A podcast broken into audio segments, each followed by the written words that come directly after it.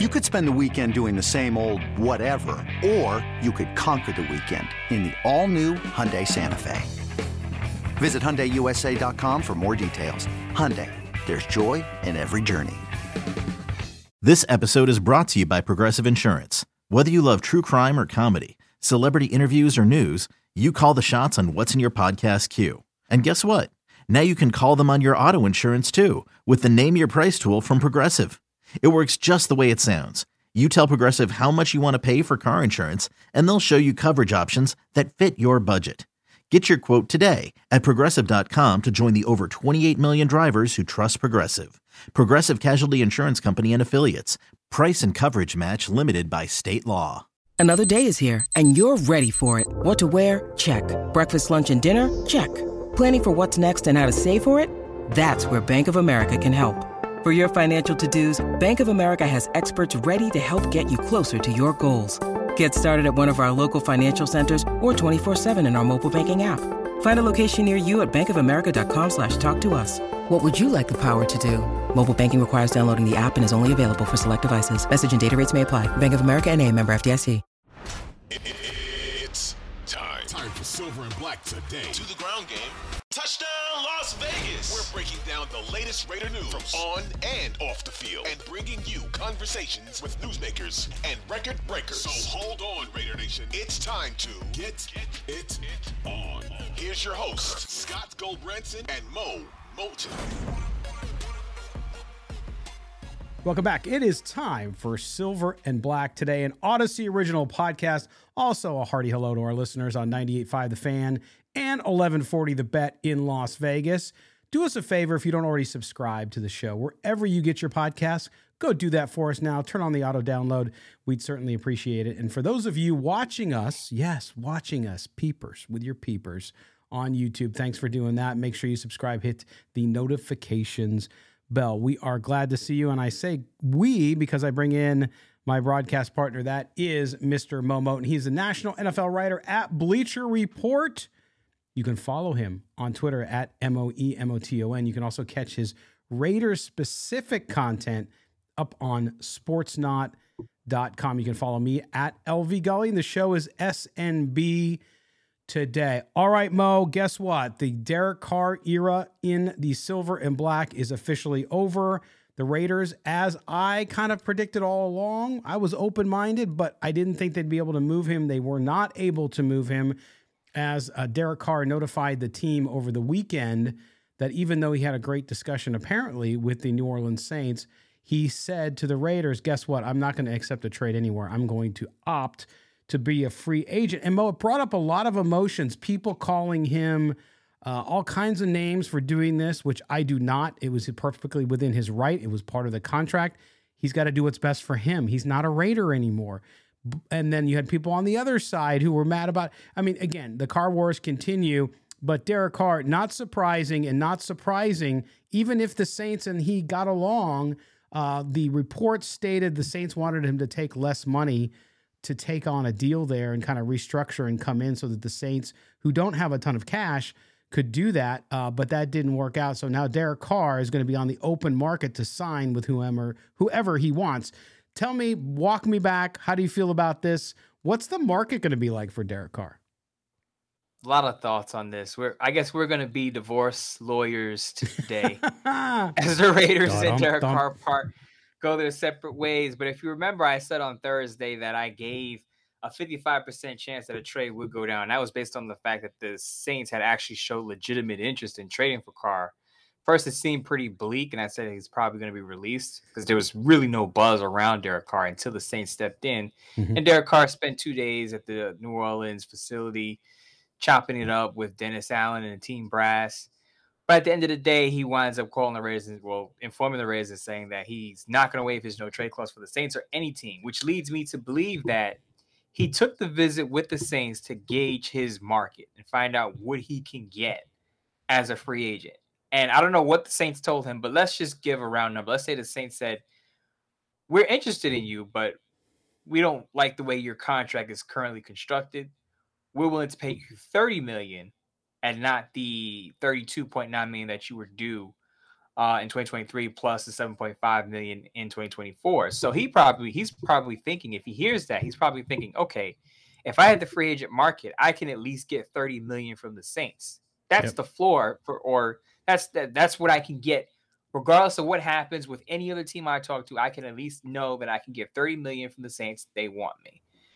So he's probably looking at it at like this. Hey, I was due thirty-two point nine million dollars in twenty twenty-three. I know the seven point five million dollars in twenty twenty-four with the guaranteed deal, but the Saints wanted to rework my contract. E S P N's Jeremy Fowler said most of the teams interested in Derek Carr wanted to rework his contract. So regardless, if he accepted a trade anywhere, he wasn't going to keep the same deal that he had with mm-hmm. the Raiders. So he was right. going to take a step back financially anyway. So he probably looks at it as, I can get thirty million dollars on the free agent market and have more options. So I think Derek Carr actually took this dinner to gauge his free agent market. And it's a smart business move because, again, he's not obligated to play nice with the Raiders. No, he's going to do what's best for him. And I think once he hits the free agent market, I think, and I tweeted this out, I said he would get between twenty-eight and thirty-one million from whoever signs him. I would probably up that to twenty to thirty-two million because people have to understand, Raiders fans who don't like Derek Carr have to understand this. The market dictates what you're going to get. You may not like Derek Carr. You may remember all the times Derek Carr threw interceptions, missed a wide open receiver, fumbled the ball, but you have to understand these teams, these G Ms, these head coaches are desperate for a decent quarterback, and we can all acknowledge that Derek Carr is a starting quarterback in this league, maybe top fifteen. I say he's in the top twelve, top thirteen range, but a team is going to be willing to pay thirty million dollars plus for a Derek Carr, especially if that team needs to win football games right away. Their job is on the line. They're, they're going to need to upgrade the quarterback position. The Jets, I don't know, I don't know if Derek Carr would be interested in the Jets.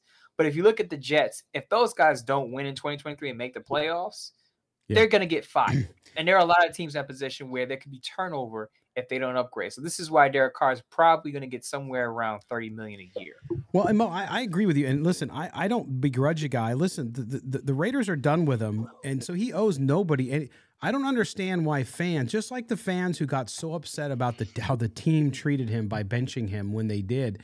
Look, it's a business, and I understand, and and I don't care if you work at a fast food restaurant, a department store, your local government, or for an N F L team. The days of just having blind loyalty to your employees and vice versa is over. That just doesn't exist like it used to. Are there examples of guys who stick around no matter what? Yes. Did Derek Carr stick around? Yes. And and I think, listen, there's nothing to begrudge him over this. There's nothing. I think the Raiders made the right move in moving on from him. I've said that all along. But do I think that he did something wrong here? No. And so when people start cursing him and all this, I don't understand that, number one. Number two, there's also this narrative that, listen, for once Derek Carr did something for himself. Come on. Give me a break with that. Listen, he took two huge contracts with the Raiders, including his last one. He could have walked away, become a free agent, and tested his market then before. So nobody should feel sorry for Derek Carr for making two hundred million dollars or whatever. It was over two hundred million dollars in what he did there. Yes, he put up with a lot of crap with the dumpster fire that was the Raiders at times, but I don't feel sorry for him, and I give him all the credit in the world for doing what I exactly think he did is what you outlined, which was test the market, go talk to this team, tell the Raiders, see ya, I'm going to go out on the free market and let people bid on me because you don't know what'll happen. I don't get the fans that feel like Derek Carr should have done the Raiders a favor by accepting the trade over going to the free agent market. While I push back on people saying, well, Derek Carr doesn't owe the team any favors, I, I've also said that Derek Carr is going to do his best for Derek Carr. Right. Now, if that included being traded, that's what he would have done. But it didn't. Apparently, for Derek Carr, the best case scenario for him would be to hit the free agent market, open up his options, because the Raiders weren't going to grant him permission to talk to, to any other teams unless that team agreed to the parameters or the framework of a trade. So he was limited to the amount of teams he could talk to. And as you said, the Raiders tipped their hand and basically let the league know they were going to move on from Derek Carr once they benched him in week seventeen. So at that point, you can consider Derek Carr as not a Raider. So he, at that right. point, he has no allegiance. He has no Correct. ties to doing the Raiders any favors whatsoever, other than a favor that would be coinciding with what's best for him. So to call him a traitor at this point is unfair because the Raiders had already moved on from him. So he's sure. doing what's best for him as a person, and the team is doing and, what's best for the team. And not only that, Mo, and this is why it was not surprising, was look, the guy is sensitive. He's sensitive, and he was upset with how it was handled. Whether you think it was right or wrong, he was upset. That's why his brother was out barking like a dog, talking about talking about how, you know, he was going to tell the full story. There was obviously hurt feelings. However it was handled internally, we don't know that. We never will know until this big podcast that will fall from the sky, apparently, eventually. Um, but so there was no, there was nothing there, Mo, right? I mean, you could expect it not to end well based on how they reacted. I'll say this. If the Saints had sat with, down with Derek Carr and they said, Derek, we'll take your current contract. We'll inherit your whole contract. You can keep your contract the way it is as the Raiders constructed it.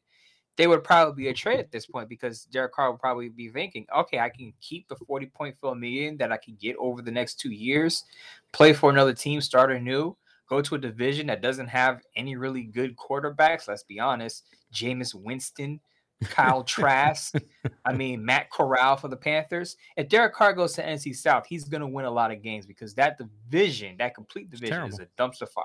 Yeah. Desmond Ridder is a rookie in Atlanta. There was no way, like, one of if those teams play, Saints play any one of those teams with Derek Carr, they're winning that football game because the Saints have our, already a top ten defense. So you had a quarterback in there, they can get it done. So if they had if they had sat down with him and said, we'll keep your contract as is, we'll bring you over, we'll, we'll release some guys and restructure some deals to make it happen, Derek Carr would probably be a New Orleans Saint right now, but that wasn't the case. And like I said, Jeremy Fowler said that any team willing to acquire Carr wanted to restructure his deal. There was no way the Raiders were going to complete a, a trade without having to maybe eat some of his contract and a restructure deal to facilitate a trade. So that was a misstep that the Raiders made. I think having that no trade clause in there complicated things, of course. Sure. But the main point here is, is I think the Raiders tipped their hand too early. And I think if the Raiders had given off the idea that they were going to, that there was a possibility that they would roll with Carr in twenty twenty-three, then teams would have to come calling them about what would you mm. give up for Derek Carr. But See, once you tip your hand and let the league know that you're moving that you on, were done. Yeah, yeah. You have no choice but to release him if he waives, and, doesn't waive his no trade clause. It's really interesting you bring that up because I think that's a fair criticism. Like, I think, like, hey, you might have. you might have shown your cards a little too soon, right? Because I've seen fans in general uh, over the last few days very critical of the Raiders for putting in this, putting the contract clause in there to begin with, the no trade clause and all that stuff. But what people don't understand is it was a trade-off. They gave him the no trade clause in order to take the one year out that they were getting. And so the Raiders knew, they knew that, hey, worst case scenario, we let him walk and we get zilch. So the Raiders knew that, and that's why I don't. Fans who are upset that they're not getting their call, they're telling me Ziegler, you know, screwed up because he he now he's not getting anything for him. They knew that, and they were okay with it. So the reason fans are upset is you're not getting a draft pick back, but that's what the Raiders wanted to do. That was all part of the give and take of how that contract and why they're able to walk away after a year. Otherwise, you might be sitting here and saying, you know what, you can't get rid of Derek Carr for two years or three years, and then you're in a different situation. Now, your criticism of them and benching him and how they handled that, forget loyalty and all that crap, just from a from a poker perspective, absolutely, because had they let him roll, you weren't going to win. I know they wanted to see some of Stidham, but they could have started him. If he had gotten in trouble, they could have then put Stidham in. There was ways to handle it that they didn't do. So, Mo, that's a great point because no one has touched on that. Instead, they're distracted by this idea that because they put in the no trade clause and get no draft capital back, that somehow they failed there. Now I understand if he gets hurt, then they're on the hook for forty point four million dollars. I'm sure people in the chat yeah. will, will say that. But the, the thing is, look at Derek Carr's Raider career. How often has he been hurt? Right. You know, at this point, you you play your chances, and if you if you feel like you're in a game where Derek Carr is taking too many hits, then you pull him out. You you have a run heavy uh, game plan. You you you protect your quarterback. There are ways you can put your quarterback out there and protect him. Now, you can get hurt on any given play. You can get sure. a quarterback can get hurt on a handoff if he's hit by a defender and he falls the wrong way. But I think you play your percentages and you protect the quarterback for the last two weeks of the season and just kind of give off the idea that we may roll with Derek Carr in twenty twenty-three. If you want him, you better call us because we we may run it back. So I think once the Raiders benched him for Jarrett Stidham, I, it just seemed like a bad situation because now you're stuck with Derek Carr having a no trade clause, and now he may have hurt feelings. Once I heard that he was away from the team for the last two games, I was like, here we go. And then his brother getting on N F L Network saying that, you know, there was more to the story. Here we go. Then he goes to the Pro Bowl. And, and of course, he took a shot at himself. But you you understood that looking at him, he was still getting over the situation. There was sure. still some hurt feelings there. So sure. it all added up to what most of us would have expected. Of course, as I said on Thursday, there was a little bit of hope with the Saints jumping in. But at the end of the day, it's kind of what most fans and most pundits expected to happen.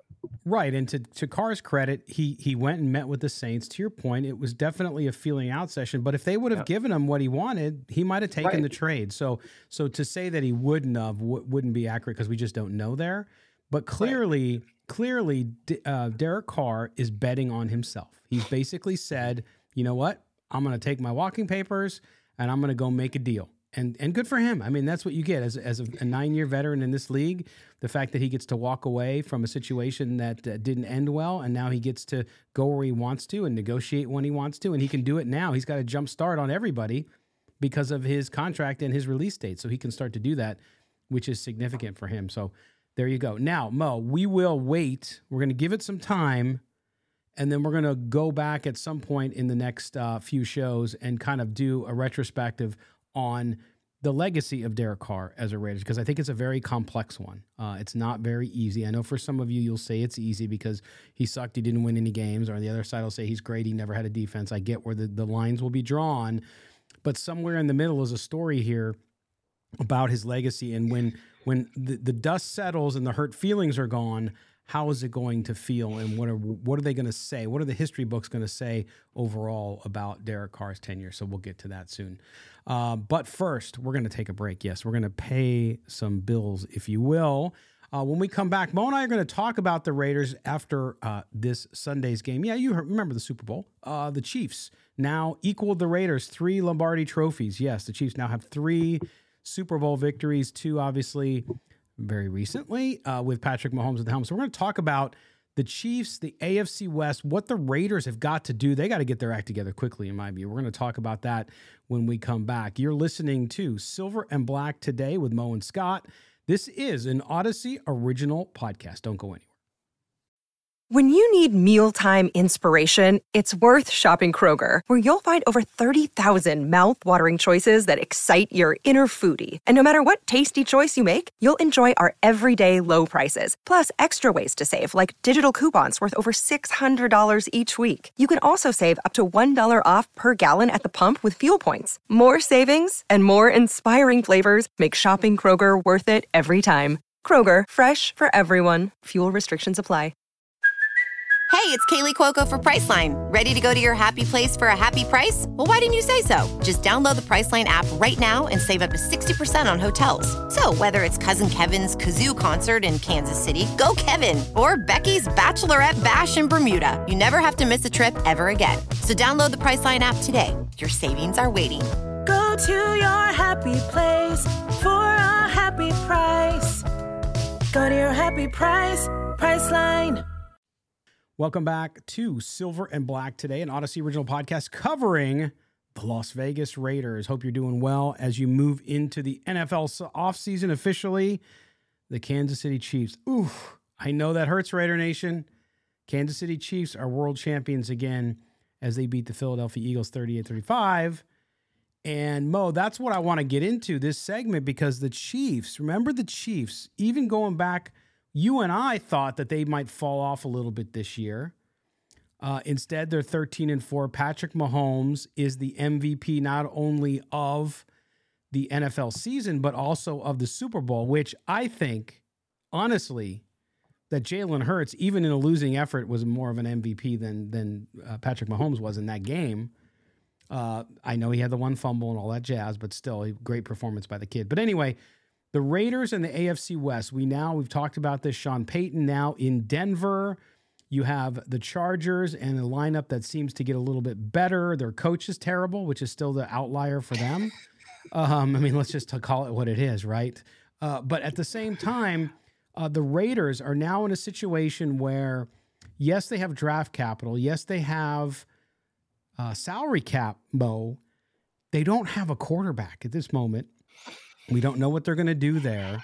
They don't have a defense yet, so we got to. I, I know we're several weeks, couple months away from understanding what they're going to start to be able to do to put this team together. But I don't find, Mo, that the Raiders, and this is not a negative point of view, it's just, I'm just trying to state it as fact.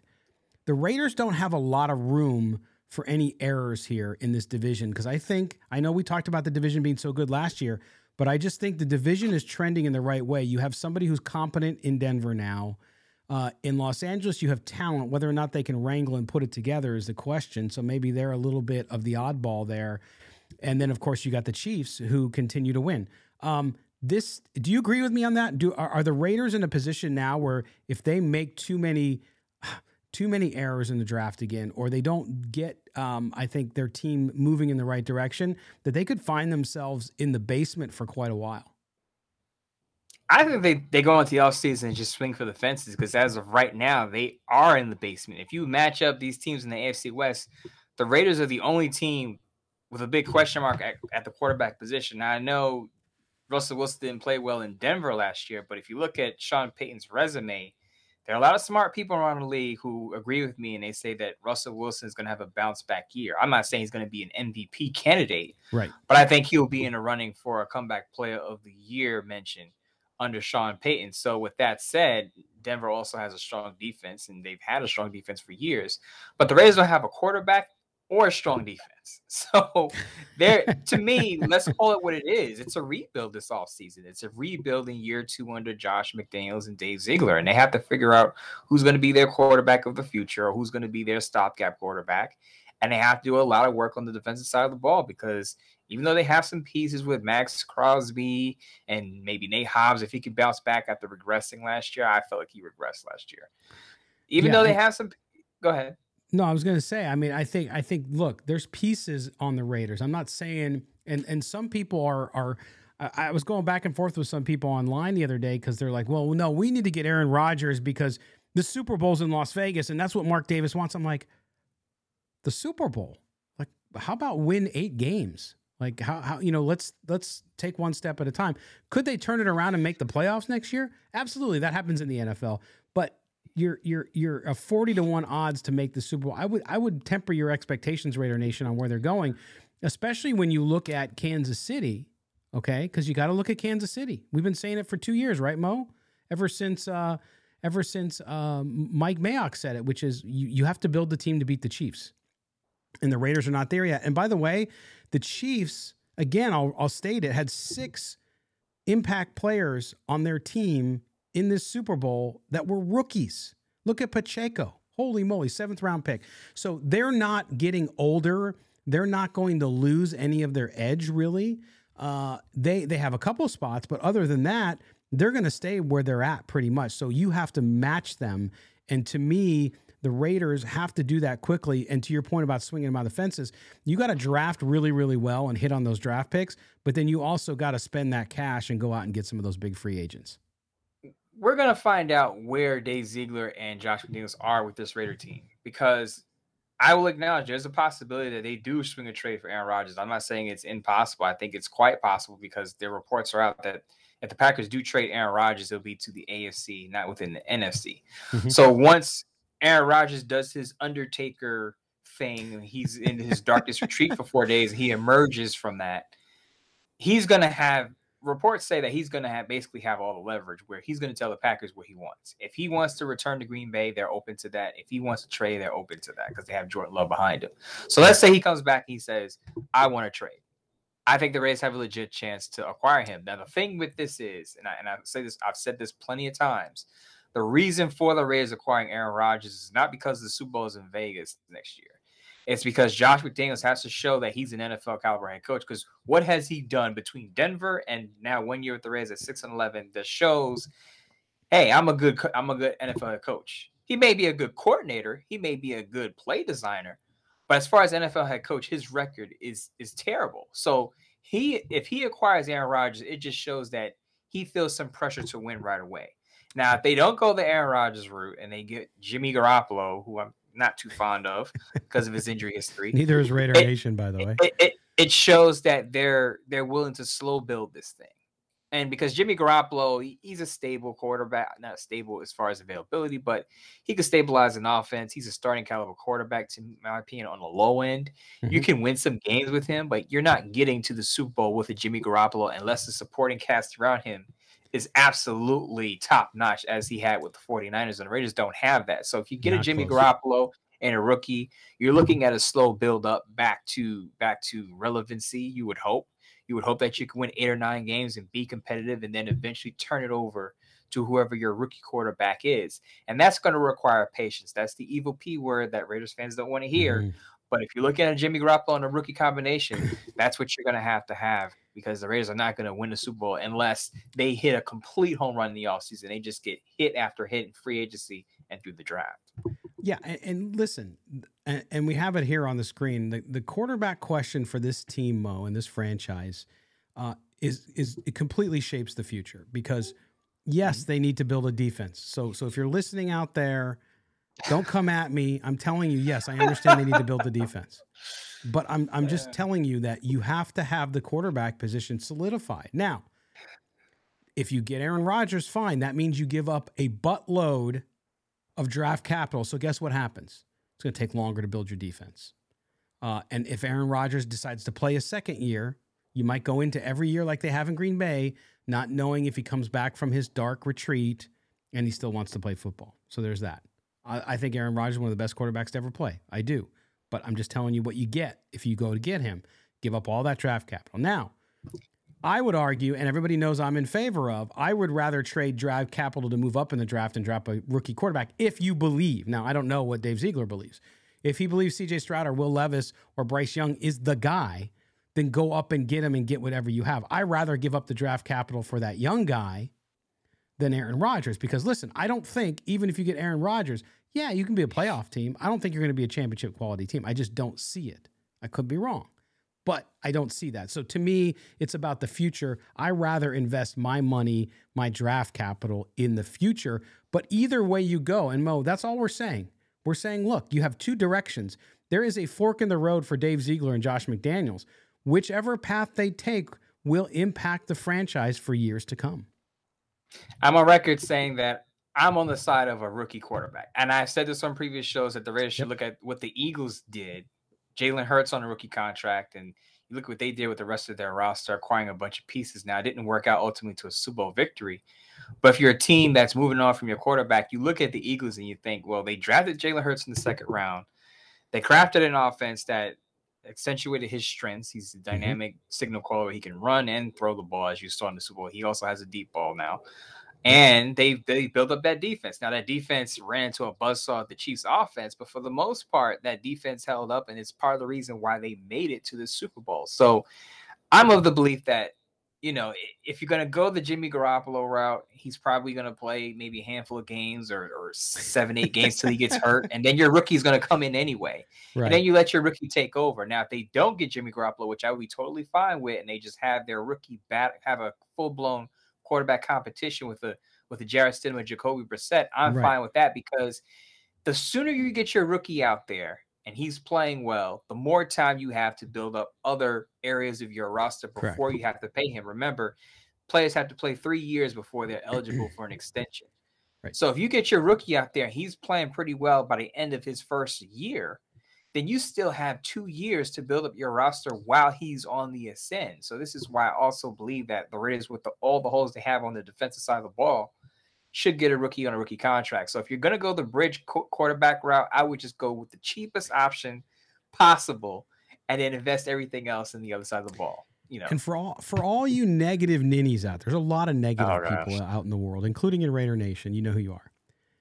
And there's some good people, but they just always are negative. And so I'm going to say this too. So if you say to what Mo just said, he laid it out nicely. Okay, so you go, you you spend some some draft capital, you move up, you get a, a C J. Stroud, a Will Levis, whoever. And then that quarterback's a bust. Guess what though? You've taken you've taken the rest of your money, the rest of your draft capital, and you keep chipping away at the defense, right? And the offensive line, you solidify that. So let's say after a year or two, the quarterback's not working out.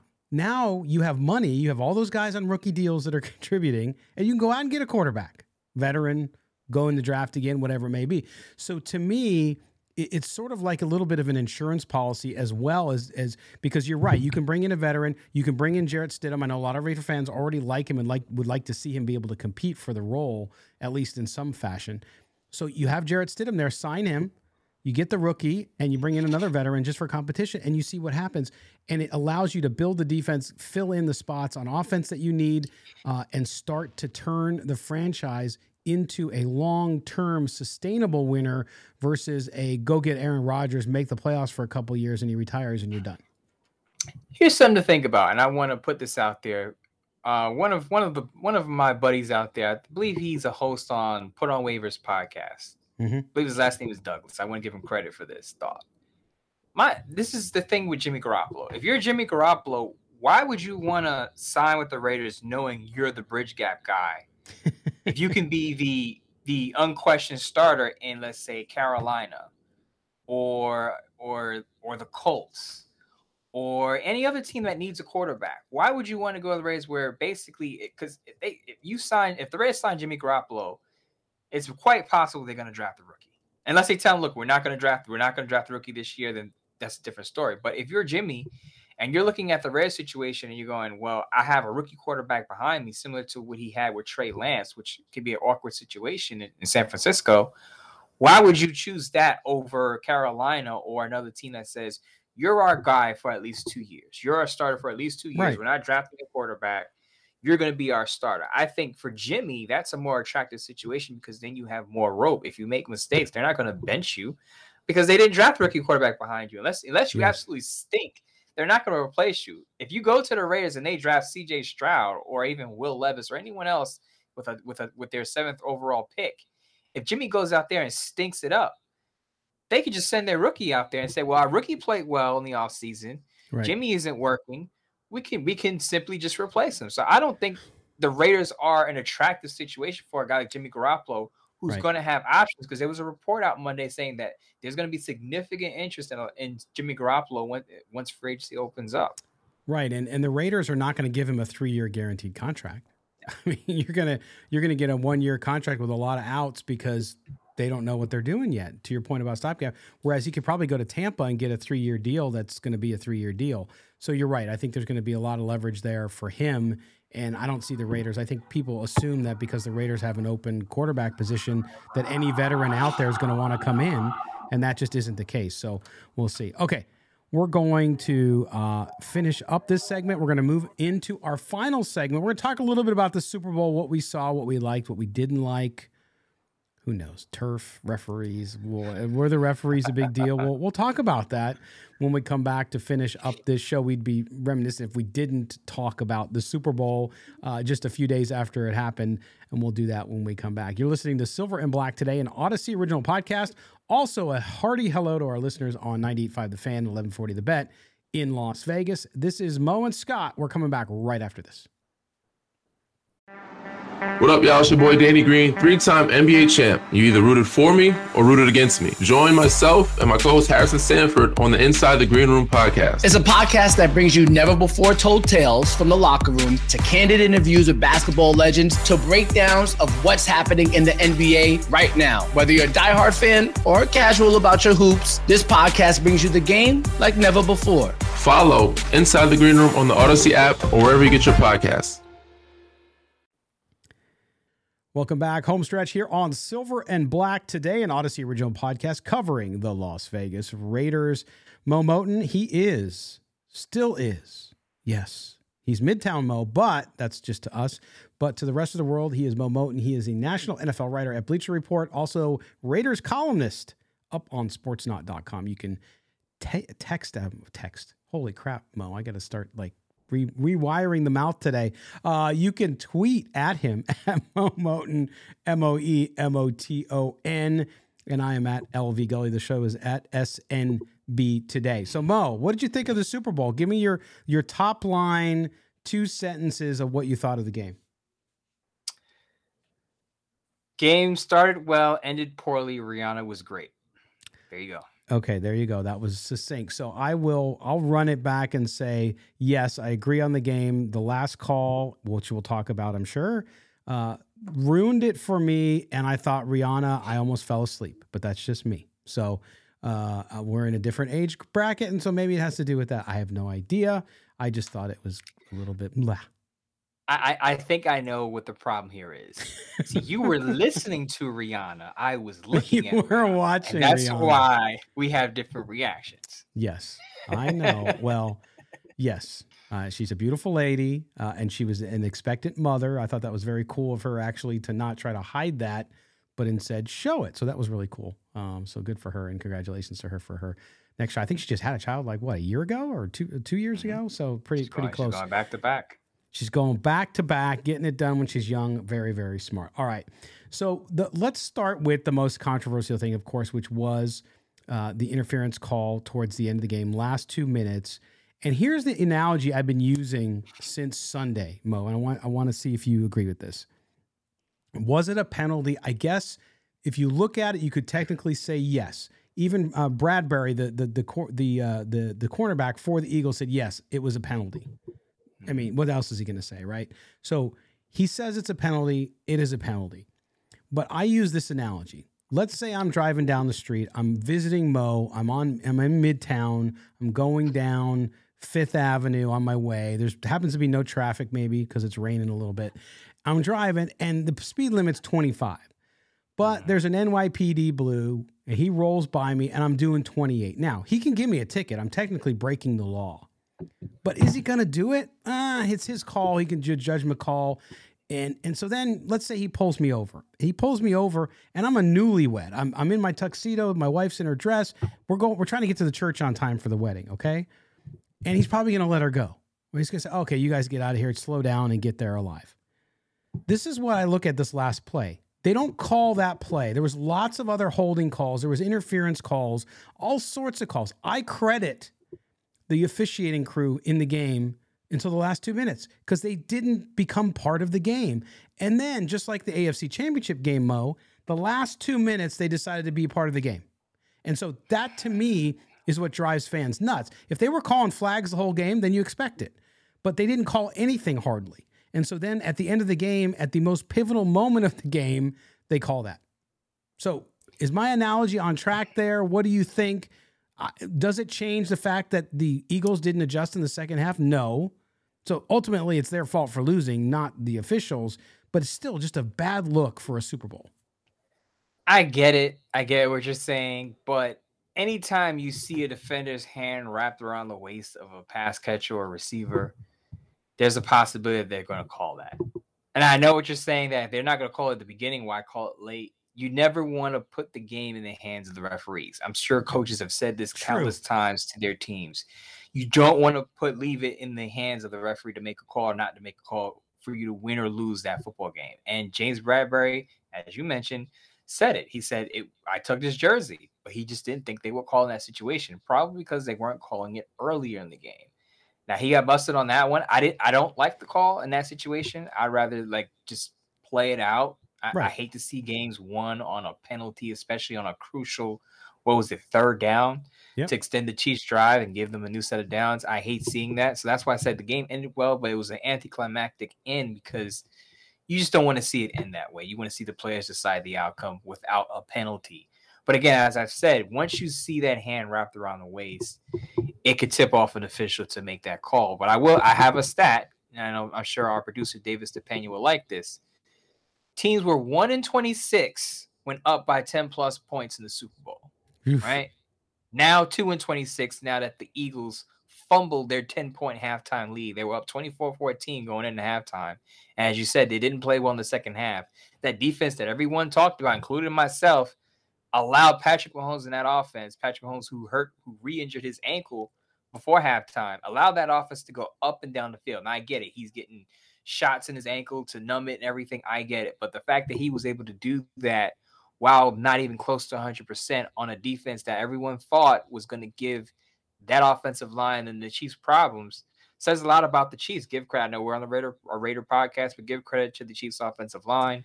And the Eagles, that defense just didn't show up in the second half. Where was Hassan Reddick? Where was F- Fletcher Cox? Where was Javon Hargrave? Yep. Those guys didn't come up with enough plays in the second half to hold that lead. No, and and you, you spoke of our producer David Stepanian, so I'm going to bring him in here as he's he's always lurking in the background. Oh, wow, um, uh, yeah, see, you're on. uh, David, by the way, with this one, I want to say this too, because we I'm just going to backtrack a minute before we finish talking about the Super Bowl. Um, the betting on the Super Bowl, because Dave David's a degenerate gambler, so he he's there. That's why he's got that beard. Yeah, I, looks, I blew up your phone looked, when I when I was yes. driving back home. He looks like he's in a white van around the corner. Uh, but nonetheless, really uh, I'm waiting. I'm outside the Caesars Palace right now, just waiting. I'm in the parking lot, just waiting for the. But David, you you bet on the Chiefs, and all there was a lot of money coming in on the Chiefs, which was why the line stayed where it was. Um, and then there's the, yeah, the William Hill story. Go look it up. Uh, William Hill. David can't collect his winning bet on the on the game because their whole oh, system basically shut down, and you're unable to get it. And and they're not responding to anybody. It's it's it's it's a crazy story. Yeah, I should have been um, on the Eagles. Might as well.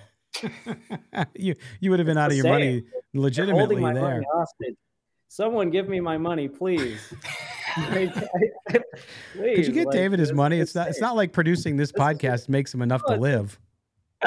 So many people look. I, I I have a small wager. I have a small wager on the game. There's people betting thousands. All right, yes. Like imagine those guys. Yeah, like that, they must be upset. Like I have a small, I have pizza money on this game. Pizza money. Did There's you win? Did you did you win any good props, David? Uh, I had, I actually had Mahomes under two ninety and a half. I always do coin toss. I had heads this year. It was like three in a row. I couldn't, I couldn't do tails. I had Mahomes over two twenty-five and lost. He didn't even get there. Oh wow. Oh man. Yeah. He. What did he end up with? one eighty-two. Like one eighty. Yeah. Yeah, man, that's crazy. But yeah, but, the, but he's the M V P. Game. Look, I honestly, in my opinion, uh, I think this was heading to be like one of the top five Super Bowls of all time. This was one of my, this was shaping up to be a classic. And to, mm-hmm. to end that way, I had a bet on the Chiefs and I was disappointed yeah. by that ending. I think either way, honestly, I think Chiefs kick a field goal, go up three, and Eagles ha- didn't have enough time to do anything anyway. That's how I think most likely it would have played out, but we'll never know. I we'll never know, but we, we are going to check in on the next show on Thursday to see if David got his money. So, David, if we see you in the same clothes so. with the same background. Yeah, you might not hear from me. you're, you're sitting there at Caesar's Palace right now, right? I'm in the parking lot, Scott, and let me tell you, people aren't happy. The people are not happy. They got their torches. They got a lot of people. That's half the casinos on the Strip are not paying out right now. That's insane. Oh I've gosh, never seen that. That is a nightmare. All right, brother. Thanks again. Uh, all right. So, so Mo, there you go with some, some betting just to throw David in, give him, he, he's always working hard behind the scenes. So we like to get him up on there and plus he needs a date. So, um, all right. Oh, stop it. I know. Dave, I'm just kidding. Dave, David, I'm just kidding. Once David hits big, once he stops betting pizza money in his games and he gets a thousand dollar bet, all the women will be flocking to him. Okay. Trust so me. tell, so tell me though, Tell me though, I do you do you agree with my statement about Jay? I think Jalen Hurts was the M V P of the game. I know he's a losing effort, but I, I get it.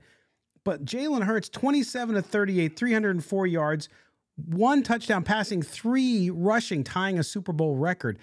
I mean, his performance. I know Patrick Mahomes, the Chiefs won. You got to give them credit. Fine. But Jalen Hurts, man, not only did he play well all season and prove doubters wrong, Mo, but on the big stage, yeah, he had the weird fumble. I get that. That was the only down piece of it for him. But overall, look at the numbers the kid put up in the Super Bowl. It sucks because if he doesn't have that fumble, maybe the Eagles win because that was a set, that was a seven-point swing because they yes. Nick Bolton scored once he scooped it up. So who knows what would have happened there. But I wrote a piece on Bleacher Report, and it went out Sunday night after the Super Bowl. And I said Jalen Hurts proved that he is he he's worth a massive extension. Yeah, now, people are gonna laugh at this number, but I think he's gonna get a number close to fifty million per year. That's the because market. if you look at if you look at Kyler Murray, Kyler Murray Kyler Murray is making forty-six point one million per year. The, the Cardinals signed him to extension last offseason. Kyler Murray hasn't led the Cardinals to a playoff win yet. They've been to the playoffs once with Kyler Murray. He's making forty-six point one million a year. Jalen Hurts led the Eagles to the playoffs last year, got them to the Super Bowl this year, and he was a Super Bowl, he was an M V P candidate until he hurt his shoulder. He yeah. still got a vote, but Patrick Mahomes, of course, ran away with the award. But this is a guy who was in the M V P running, got his team to the playoffs back-to-back years, got some playoff wins. He should get close to fifty million dollars, and I think they're going to sign him to an extension this offseason, and he's well worth every penny of it. He is, and like you said earlier in the show, a second rounder. So Raider fans, when you start looking at the future of the quarterback, It doesn't have to be those three guys, although I would prefer for them to get one of those three guys. Um, there's other players later in the round or even next year if they don't go for a quarterback in the first round. So, so again, you can develop that. But just I was just so impressed with him and what he was able to do in that big game. I sort of expected him to have a little bit of nerves. And, of course, that one fumble, maybe that was that. I don't know. But overall, I mean, just balled out. And I think has proven so many uh, so many folks wrong. Uh, and the Eagles are going to be pretty good for a long time because they have everything there. Like a couple free agents, a couple deals they're going to have to give to keep that defense together. But overall, uh, stellar thing. The field, Mo. This was another big controversy with this game. And I understand it. Look, the field play, this is a thing. They did stories for Super Bowl week about how they grew this grass out in Phoenix, the sod, for two years. Right, to make sure it was desert temperate, the whole thing. They put it out there, and then they painted the hell out of it. It was like logos everywhere. It was terrible. It looked like some kid had done it in in in grade school art class. Art class. and and so that that that does interfere with the grass a little bit. It just puts the grass down a little bit. So this grass, they you saw players wholesale cleat changes, and then you still saw guys um, uh, slipping throughout the game. I don't understand it, Mo, because the N F L is the biggest entertainment property we watch or consume. So they don't let anything go unnoticed. Uh, yeah, officiating, we'll get into that another time. But nonetheless, this field, how could you, for the biggest game of the year and your biggest event every year, have a field of that quality? Anytime you experiment with something that's that you haven't used before or that's new, you got to expect some issues. You would hope that those issues aren't as visible as they were in that Super Bowl game. But anytime you're trying something new, you have to expect that there could be there could be problems there. And, right. And it used to at the half. I think before halftime, they showed a shot of basically a uh, moving car with all the cle- all the cleats that the Eagles players switched out of, and it was basically like it was like a third of the team that had to change their cleats, which is ridiculous. But that's just one of the things when you, again, you start experimenting, you, you might have yeah. some issues there. Yeah. And, and the thing that I'm worried about uh, is this. Super Bowl mm-hmm. is at Allegiant Stadium next year. The same mm-hmm. kind of field system with the tray come in and out, same environment, desert.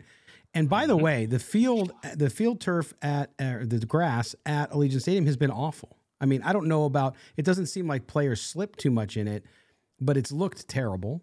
so so I'm concerned already. I know it's a year away and they have some things they can work out between now and then.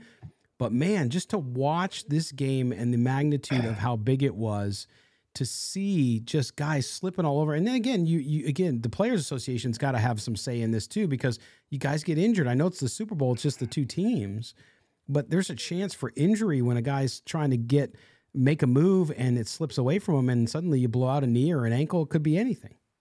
So Scott, are you making the case to, to bring out the old uh, baseball field and just play the Super Bowl game on a field with a baseball field in the middle of it? Is that what you're no, I'm just uh, advocating saying, for? I'm just saying with all the damn money the N F L makes, there's gotta be a better way, no matter where you are, whether you're in Phoenix or you're Vegas, wherever you are.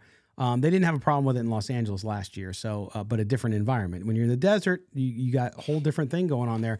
So they're going to have to figure it out before Vegas because uh, the Raiders, if the Raiders make the playoffs, they're gonna, and they play a home playoff game, then you got less time.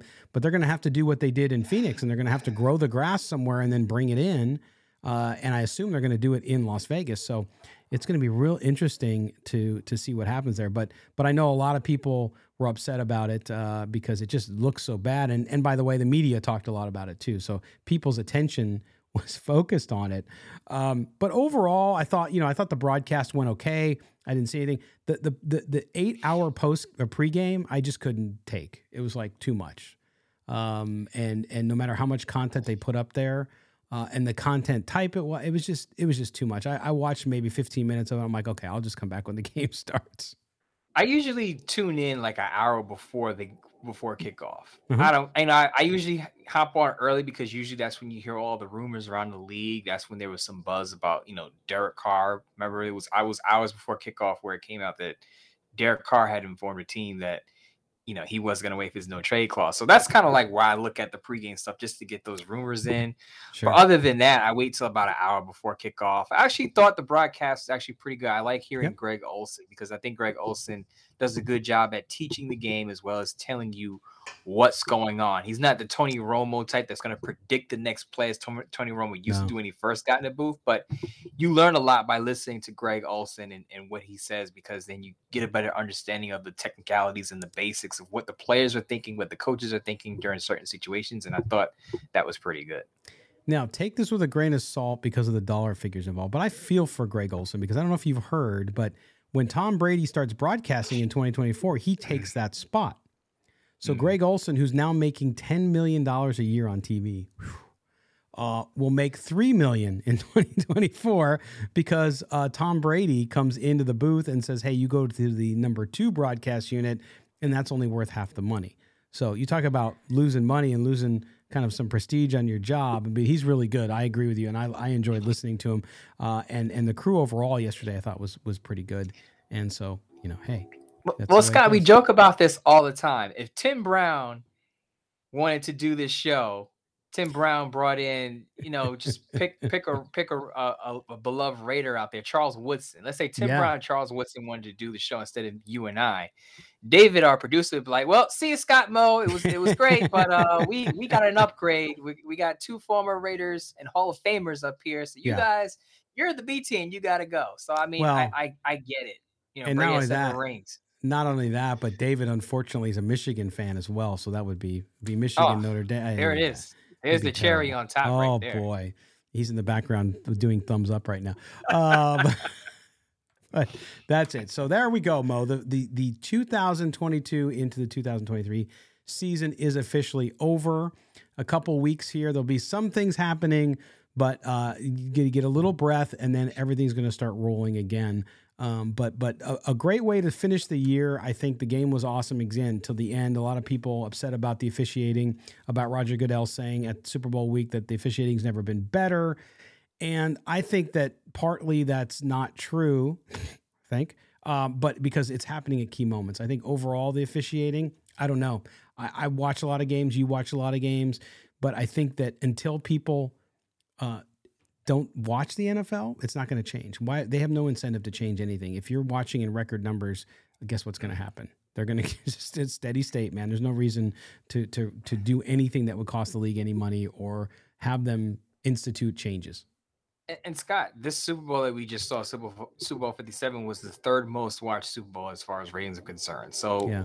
the ratings aren't going anywhere. The viewers aren't going anywhere. Correct. Roger Goodell's not going to acknowledge the gaps in the officiating if people, as you said, people would just keep on watching. So there's no reason to admit you're a mistake if the product is still good. That's right. That's right. So we'll see. Anyway, but that's going to conclude this Tuesday edition of Silver and Black today. We will be back on Thursday. So make sure you subscribe to the podcast. Mo, what do you got coming up? People need to look for as far as reading and becoming smarter about football. Of course, reading Midtown Mo. I may have a parting shot for Derek Carr's exit from Las Vegas ah. on how the Raiders handled the situation. Of course, I'm reminding you again on Friday at, what is it, three p.m., I'm going to have a Raiders show just outlining what the Raiders can do to improve their roster overall by free agency and the draft. I'll go through some top targets they should go after and some drop top picks and maybe the first to third rounds that they should target. So I'll, I'll go through that to give Raider fans some hope for the future. Is that three Pacific, Mo, or is that three Eastern? Yeah, three three Eastern, noon Pacific. Noon Pacific. Okay, I want to make sure because a lot of our fans, obviously on the West right, Coast, yep. want to make sure they don't miss it. You can do it through the Bleacher Report app on your phone. You can find it there, or you can find it on the website too. Uh, look for Mo with his new fade. Getting another one? Getting it cut? Get, getting it ready for for Wednesday and Friday. So there you go. Midtime Mo will be in full effect. I love it. All right, Mo. Uh, we will talk to you next time, buddy. Mm-hmm. All right. So uh, appreciate you guys being with us again. Make sure you subscribe to the show. We'll be back on Thursday. See what's going on. Uh, and we'll have, obviously, reaction to the Derek Carr a cut, uh, release, whatever you want to call it, however you want to position it. It's up to you, but we will do that as well here on the show.